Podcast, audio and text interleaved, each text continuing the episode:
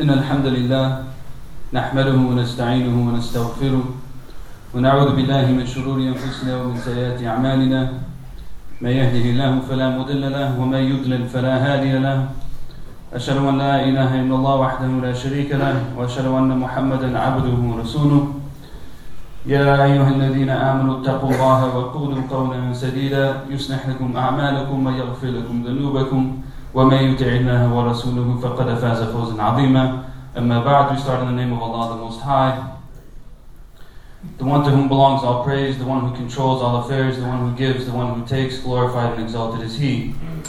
And we send peace and blessings upon the Prophet Muhammad sallallahu alaihi wa alihi wasallam and his family and his followers until the end of time. Ameen. Our reflections today are around the role of the Prophet sallallahu alaihi wa alihi wasallam as a teacher. And some of you may be aware that in, in the United States this is Teacher Appreciation Week. And when we think about the life of the Prophet ﷺ, we think about and reflect upon the life of a master educator. And there are many, many examples in the life of the Prophet ﷺ that embody this. But we will look at one or two of these examples and then kind of discuss some of the bigger principles that we draw from his life and tie it into some of the things that are going on today. So one of my favorite stories from the life of the Prophet ﷺ is a story of one of the companions. His name is Mu'awiyah ibn al-Hakam al-Sulim radiallahu anhu. And Mu'awiyah ibn al-Hakam, we get the impression from this tradition, from this hadith, that he was a, probably most likely a new convert at the time of this story. And at different points in the last couple of years, we've discussed the importance of taking care of converts and the role of the community as, as a sense, as a place of home, as a place of growth and comfort towards those who come into the acceptance of the faith of Islam. And when we look at the Prophet ﷺ, we see someone who essentially dealt with an entire community of converts. Everyone in the exam, pretty much almost everyone, especially in the early years of the message of Islam, everyone was a convert. And the Prophet ﷺ understood and, and knew how to deal with this population and how to engage and help to nurture and grow his community. So Mu'awiyah ibn al-Hakam, he says, one day I was praying with the Prophet ﷺ, they were praying the congregational prayer. He says, and then someone in the congregation sneezed. So Mu'awiyah, you imagine the situation, you know, you're a new Muslim, everything you learn, you're going to put it into action. So you imagine Mu'awiyah is there and he learns that when someone sneezes, then they're going to say, Alhamdulillah, and what do you say in response? You say, Yarhamakallah. Right? This is great teaching of Islam. When they sneeze, they say, Alhamdulillah, and then we tell them, may Allah have mercy on you. It's a great example that we learned from the Prophet ﷺ. So he says, we're praying in this congregational prayer, and everyone's lined up and they're praying, and this man sneezed. So I turned and I said, Yarhamakallah, in the middle of the prayer. Right? He turns, he says, Yarhamakallah, in the middle of the prayer. And he says, all of the companions, and they start to look at him. He says, they kind of like gave me this look with their eyes. And I told them, may your mother, may my mother lose me. Why are you all looking at me like this? Imagine the situation like in the middle of the salah. He says, what are you looking at? Literally the translation is, what are you looking at? And then he says, they started to slap their thighs and, you know, make this kind of like noise with the, with their bodies. And he says, when they did this, I realized that they're trying to get me to be quiet. So I calmed down. And after the salah, the Prophet ﷺ, he came to me. And he started to say these things to me. And he says, before he says what the Prophet ﷺ says, he says, فَبِأَبِي وَأُمِّي مَا رَأَيْتُ مُعَلِّمًا قَبْلَهُ وَلَا بَعْدَهُ أَحْسَنَ تَعْلِيمًا مِنْهُ. He says, by, by my mother, by my father, and by my mother, I never saw a teacher after, before him or after him who was better in education than he was. This is how he introduces the lesson of the Prophet ﷺ. He says, he didn't hit me, he didn't strike me, he didn't say anything to me. All he said to me was, this prayer of ours, the only thing we have in this prayer of ours is SubhanAllah, Allahu Akbar, the parts of the prayer itself. So this companion, radiallahu anhu, is, is explaining this situation with the Prophet sallallahu alaihi wasallam where he came to him. And he says, I never saw a teacher before him or after him that was better than he was. Sallallahu alaihi wasallam.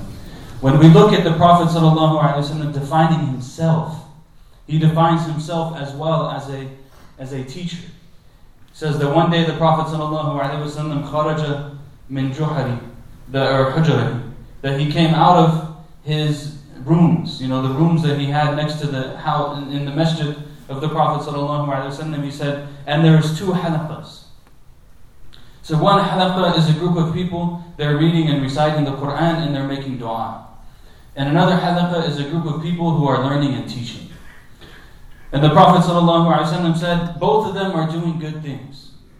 This first one that's reading Qur'an and they're making dua, they're doing good things. And the second one that's learning and teaching, they're doing good things. He said, they're both doing good things. But this first one, they're reciting the Qur'an, inshaAllah, Allah will reward them, and they're making dua. If Allah wills, He'll give it to them. If He doesn't will, He won't give it to them.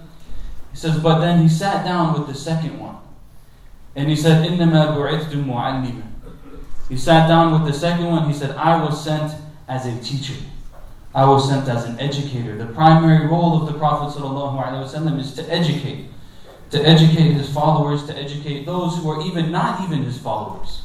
Maybe those who are against him, those who do not follow him, those who are skeptical of his message. Still he plays the role of an educator, regardless of the circumstances and the situations. That is his role. He's defined as such. So again, when we look at the Prophet ﷺ, we look at a master educator.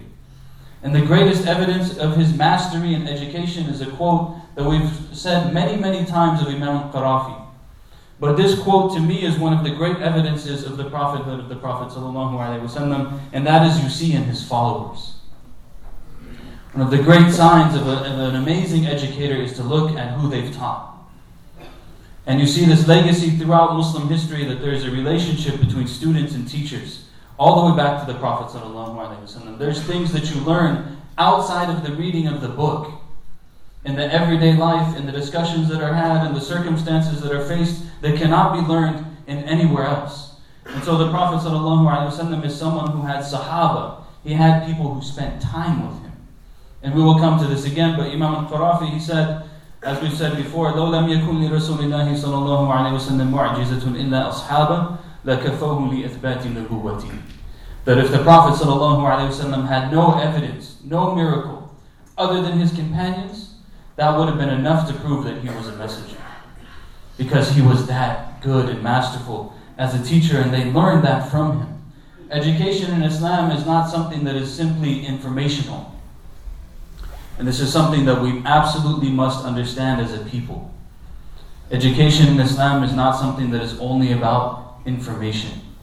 It's not just that I've learned now these pieces of the Qur'an, I'm familiar with these technical exercises in some area of Islamic studies, but it is a it is an exercise that touches every part of our lives. And this is why Ibn Ashur, rahimahullah, in his tafsir of the Qur'an, when he's talking about Surah Al-Fatiha, and he talks about how Allah describes himself in the beginning of the Qur'an as Rabb, Alhamdulillah, Rabbil Alameen. That he describes himself, all praise is due to Allah, the Rabb of the entire creation. Because Allah is the one who takes care of everything. He is the one who nurtures everything. He is the one who cultivates everything. He is the one who does tarbiyah to the entire existence that is around us. And tarbiyah is tadrij al-shay ila kamalihi, or tabligh al-shay ila kamalihi tadrijan. That to take something to its perfection step by step. Allah subhanahu wa ta'ala takes the creation step by step to where it needs to be. The Prophet ﷺ takes his followers and he takes his people step by step to where they need to be. And so Allah refers to himself in these early verses as Ar-Rabb, and this is not simply educational. The great example of the Prophet ﷺ is that the Prophet taught us how to live. He didn't just teach us hadith, he didn't just teach us Qur'an, he didn't just, you know, tell us do this and don't do that, but he taught us up to the tiniest of details how it is that we should be living our lives. And this is why Allah subhanahu wa ta'ala says, لَقَدْ كَانَ لَكُمْ فِي رَسُولِ اللَّهِ صَلَى اللَّهُ عَلَيْهِ وَسَلَّمْ أُسْوَةٌ حَسَنَةٌ. That in the Prophet sallallahu alayhi wa sallam, you have a great example. An example in all things. An example in how to deal with one another. An example of how to engage financial transactions. An example of how to deal with employees or people who are considered to be inferior to you socially or whatever it might be. In the Prophet ﷺ, there is an example for all things. And so the teacher is something that is central to Muslim thought from the time of the Prophet ﷺ all the way up to today. And the teacher is something that is central to Muslim thought, not again because of that information, but because of how they live. And this is why Imam Malik radiallahu anhu, when his mother sent him to, turn, to, to learn from Rabi'ah al-Rai, this great scholar of his time. And Imam Malik was a young man, and she took him and she wrapped his turban in a beautiful way, and she made sure that his clothes was very nice, and she said, "Go to him, idhab idhab ila Rabi'ah wa ta'allam min hilmihi qabla ilmihi." She said, "Go to Rabi'ah and learn from his hilm, learn from his character, from his conduct, the way that he is, before you learn from his knowledge." Because that way that he is, is the inheritance of the Prophet ﷺ. And why the Prophet ﷺ said that the, the, the Anbiya, and ulama warathat al-Anbiya, that the scholars are the inheritors of the Prophets. The Prophets did not leave behind wealth, they left behind knowledge. And that knowledge is a knowledge that expands to every area of life, that expands to how we are as human beings.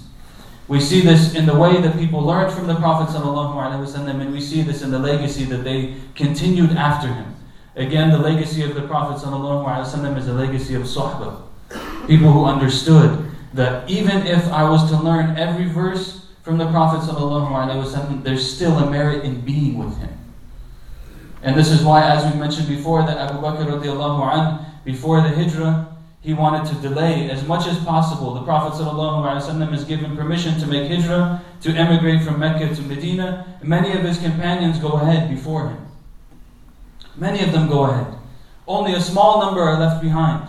Abu Bakr radiallahu anhu, Ali radiallahu anhu, their families. And Abu Bakr prepares these camels just in case he can go with the Prophet ﷺ. So that when the permission comes from Allah for the Prophet to make this immigration, and he comes to the house of Abu Bakr in the middle of the day, and Abu Bakr knows what's going on, and the Prophet tells him, "I've been given permission to make the hijrah, ya Abu Bakr." And Abu Bakr radiallahu anhu, he responds with only one thing, "As-sahba ya Rasulullah, do I get to go with you?" It wasn't just, "It's been revealed." It's, "Do I get to go with you?"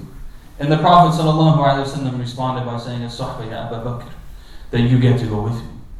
And so this legacy of being with people of knowledge and respecting and appreciating people of knowledge is something from the beginning of Islam all the way up until today, although unfortunately it has waned somewhat in some places and times for a various number of reasons. You see this also with the example of Ibn Abbas radiallahu anhu. The Ibn Abbas radiallahu anhu was someone who died very early in the life of the Prophet, or the Prophet died very early in his life. He was roughly in his early teens when the Prophet ﷺ died, and he was one of the great scholars of the companions. And his respect for knowledge was very, very beautiful. That he used to say, I would want, I would hear that one of the companions had learned about, they had a hadith that I didn't have. Right? This companion has a hadith that I don't have. He says, I know that if I called to them, they would come to me. Because of my position with the Messenger of Allah ﷺ, because Ibn Abbas is the son of Abbas, who's the uncle of the Prophet ﷺ, he's his cousin. So if he asks for someone from the companions to come to him, they will come to him, because they're the family of the Prophet ﷺ. So Ibn Abbas, he says, so I would go myself, and I would go to the home of the person, and I would sleep on the ground in front of their home and wait for them to come out. And when they come out of their home, I would ask them, I heard that you had this hadith of the Prophet ﷺ, and I would get that piece of knowledge. Ibn Abbas went to one of the great other companions of the Prophet ﷺ, and they were they were having this, this conversation about knowledge, and when the person, I believe it was Zayd, got up onto his uh, ride, you know, his donkey or his mount, Ibn Abbas radiallahu anhu, he took the reins of the ride, and he went to guide it and be, you know, respectful to this companion of the Prophet ﷺ. He said, don't do that. O, fa- o cousin of the Prophet ﷺ, don't grab the reins of my animal. He feels shy that the Prophet's cousin is going to treat him this way, even though he's one of the great scholars of the companions. Ibn Abbas radiallahu anhu, he responded, he said, هَكَذَا أُمِرْنَا أَن نَفْعَلَ بِعُلَمَائِهِ. This is how we were commanded. Meaning it was came from the Prophet ﷺ. He said, this is how we were commanded to interact with our scholars. And this companion, he told Ibn Abbas radiallahu anhu, extend your hand. And when he extended his hand, he grabbed his hand and he kissed his hand. He said, هَكَذَا أُمِرْنَا نَفْعَلَ بِأَهْلِ بَيْتِ رَسُولِنَا صَلَى اللَّهُ عَلَيْهِ وَآلِهِ وَسَلَّمَ. He kissed his hand and he said, this is how we were commanded to deal with the family of the Prophet sallallahu alaihi wasallam. So this great legacy is in the details of how the people live their lives. And when we look at the Prophet sallallahu alaihi wasallam, we look at someone who had the voice of an educator. An educator who taught his people, and by extension us, that success is not material success. The Prophet ﷺ lived by example that the most important thing is not how much money you make in life, it is how you touch other people's lives. And if you are able to touch other people's lives, you will leave a legacy that goes beyond the temporal life that you live.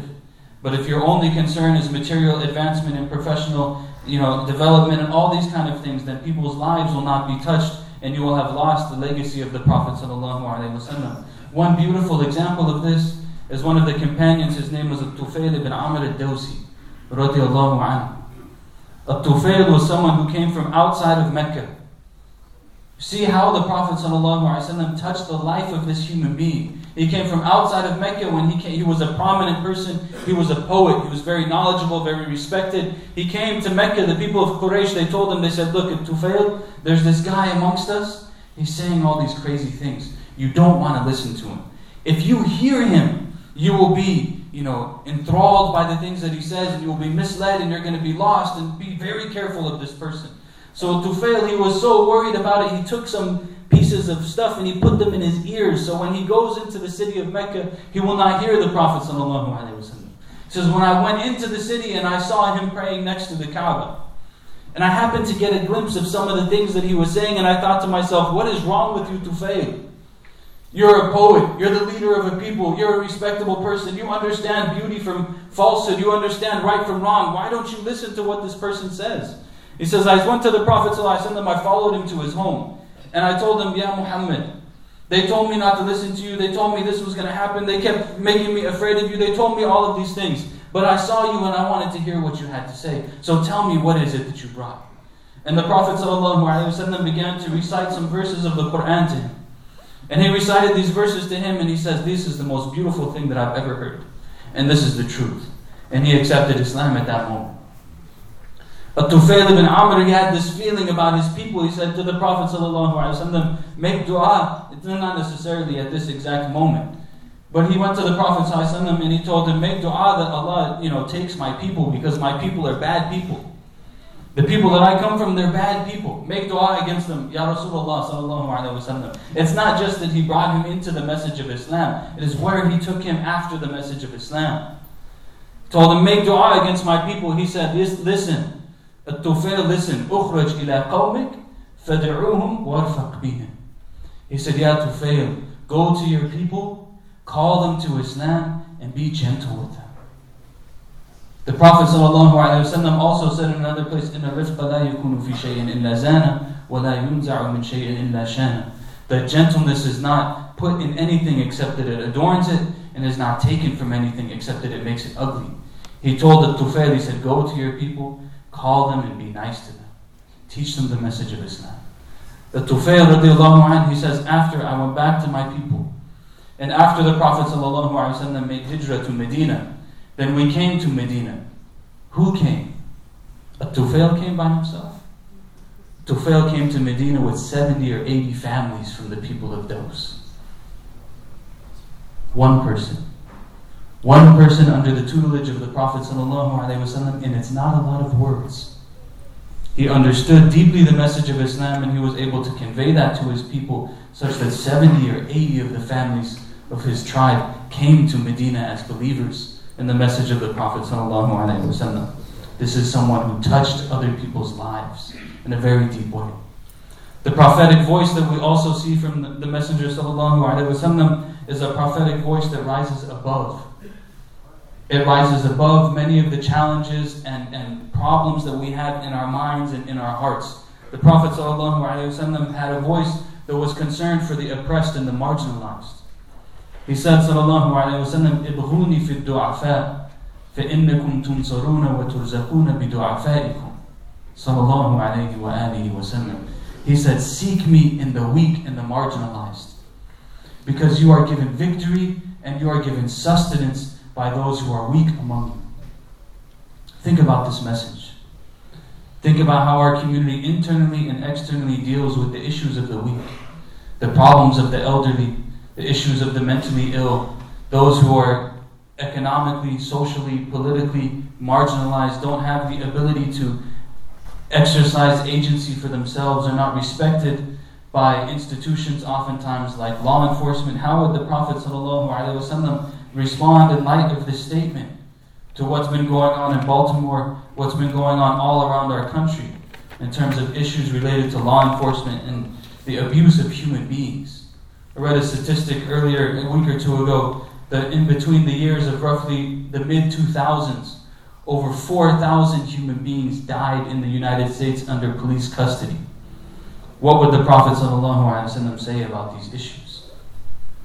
And that doesn't mean that you have to riot, it doesn't mean that you have to rebel, but it does mean that you have to have a voice. A voice that is prophetic. The voice of the Prophet ﷺ was a prophetic voice. And it was a voice that taught us as well that someone has to take the high ground. Someone has to take the moral high ground in the end. If everyone is taking justice, if everyone is taking their peace, there's not going to be a whole lot left. And the Prophet ﷺ taught us that in the message of Islam, mercy supersedes justice. Justice is extremely, extremely important, but mercy supersedes it. And this is why Allah subhanahu wa ta'ala, when He created the creation, He said, Rahmati sabaqat ghadabi, that my mercy has preceded my wrath. My mercy is far, is beyond my wrath. And so the Prophet ﷺ gives us a voice of justice and a voice of mercy that teaches us how to deal with many of the situations that we're facing today. Allah subhanahu wa ta'ala says, وَلَا تَسْتَوِي الْحَسَنَةُ وَالسَّيِّئَةُ. Good and bad are not equal. They are not. This is a rule in our minds every single day of our lives. Good and bad are not equal. They are not the same. They do not hold the same weight. They do not affect people in the same way. Idfa' billati hiya ahsan. Repel that which is bad with that which is better. فَإِذَا الَّذِي بَيْنَكَ وَبَيْنَهُ عَدَاوَةٌ كَأَنَّهُ وَلِيٌّ حَمِيمٌ. And the hamim, and the one that is between you and them, some animosity, it will go away. It will be as if they are the closest of friends. But then Allah subhanahu wa ta'ala says, what? It is not easy to take the moral high ground. And the message of the Prophet ﷺ is a message that uplifts us and gives us the strength and the ability to seek Allah so that we can also seek the moral high ground, because it is not easy. Allah says afterwards, وَمَا يُلَقَّاهَا إِلَّا الَّذِينَ صَبَرُوا. And nobody will have this except those who exercise patience. وَمَا يُلَقَّاهَا إِلَّا ذُو حَظٍّ عَظِيمٍ. And nobody will accept it, receive it except those who have been given a great thing.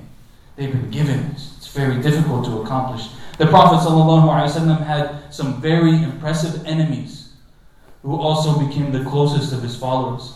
Amr ibn al-As, Abu Sufyan, Khalid ibn Walid never lost a battle before Islam or after Islam.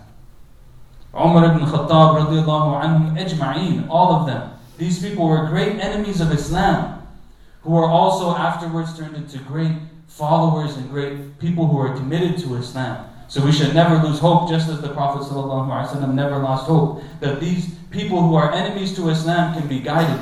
People who are enemies of Islam can become supporters of Islam. People who seek to crush the Muslim community can also be uplifted. And our goal and our message is not a message of vengeance. Our goal and our message is not a vengeance, is not a message of, of destruction or taking other people out. Our goal and our message is a message of mercy. And this is embodied in the example of the Prophet ﷺ, and one of the greatest things that we learn from him. أَقُولُ قَوْلِ هَذَا وَأَسْتَغْفِرُ اللَّهَ لِي وَلَكُمْ فَاسْتَغْفِرُوهُ إِنَّهُ هُوَ الْغَفُورُ الرَّحِيمُ.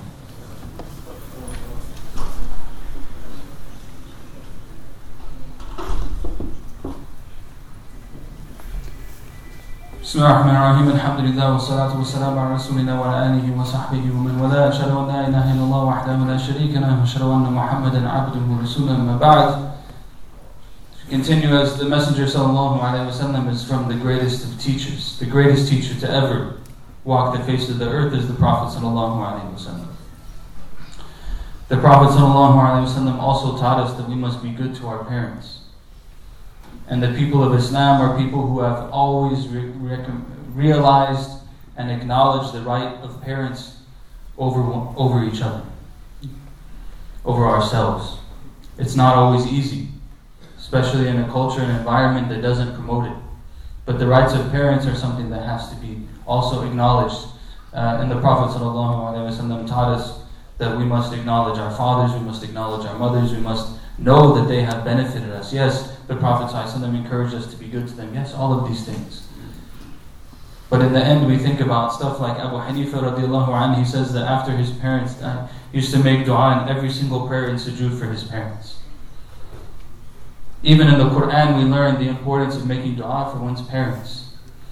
So we should make this a habit that we are involved in, regardless of days that celebrate or not, and whatever people think about that or not is your own, you know, issue. We also learn from the Prophet ﷺ, and this will be my closing remark for today, and uh, you know, to the community, is he learned, he taught us as well to respect and acknowledge people of knowledge.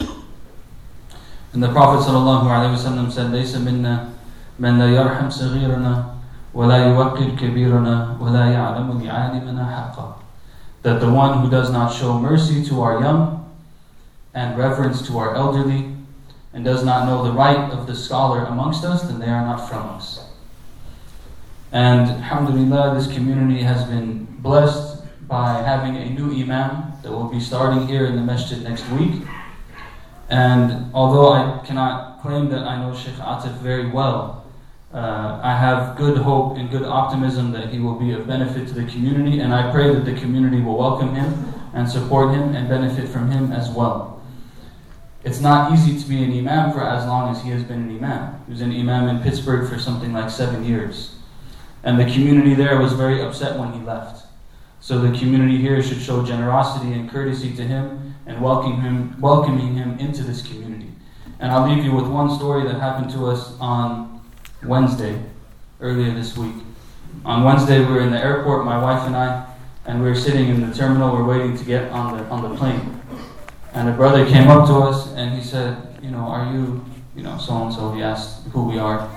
And I said, yes. And he's like, you know, I've, I've, I've read some of your work. And he said, I'm actually a friend of Shaykh Atif's. And this is what struck me. He said, I'm a friend of Shaykh Atif's. I said, really? That's, you know, that's good. Alhamdulillah. You. He said, yeah, I actually drove his car over here. So the brother drove his car from Pittsburgh to here, dropped off the stuff, and he was getting on a plane to go back uh, to where he stopped to visit family and so on, but he was getting on a plane to go back. Again, I don't know a whole lot about Shaykh Atif, but I think that it shows a lot about a person if someone is willing to drive across the country for them just to drop off their car as they're making a move like that. So we ask Allah subhanahu wa ta'ala to make his work easy here, and to bless him and his family for making the big move that they're making, and to make it beneficial for the community, inshallah. We ask Allah subhanahu wa ta'ala, oh Allah, forgive us of our sins and our shortcomings, accept from us our deeds, and enter us into paradise. Give us the good of this world and the next, and help us to be sources of mercy and generosity and kindness and goodness and light in everything that we do. Oh Allah, give food to the hungry, give shelter to the shelterless, give victory to those who are oppressed. Oh Allah, help us to reach the month of Ramadan, and let it be a means of purification and elevation for us. Allahumma ighfir lana dhunubana wa israfana fi amrina wa thabbit aqdamana. Allahumma barik fina wa bainana wa alif baina qulubina wa sufufina. Allahumma kun ma'ana wa la takun alayna. Unsur ikhwana al-mustada'afina fi kulli makan. Iftah alayna fatahu ya alim.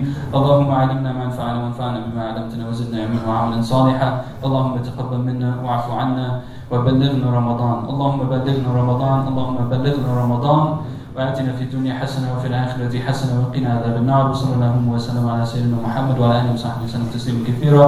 وأقيموا الصلاة.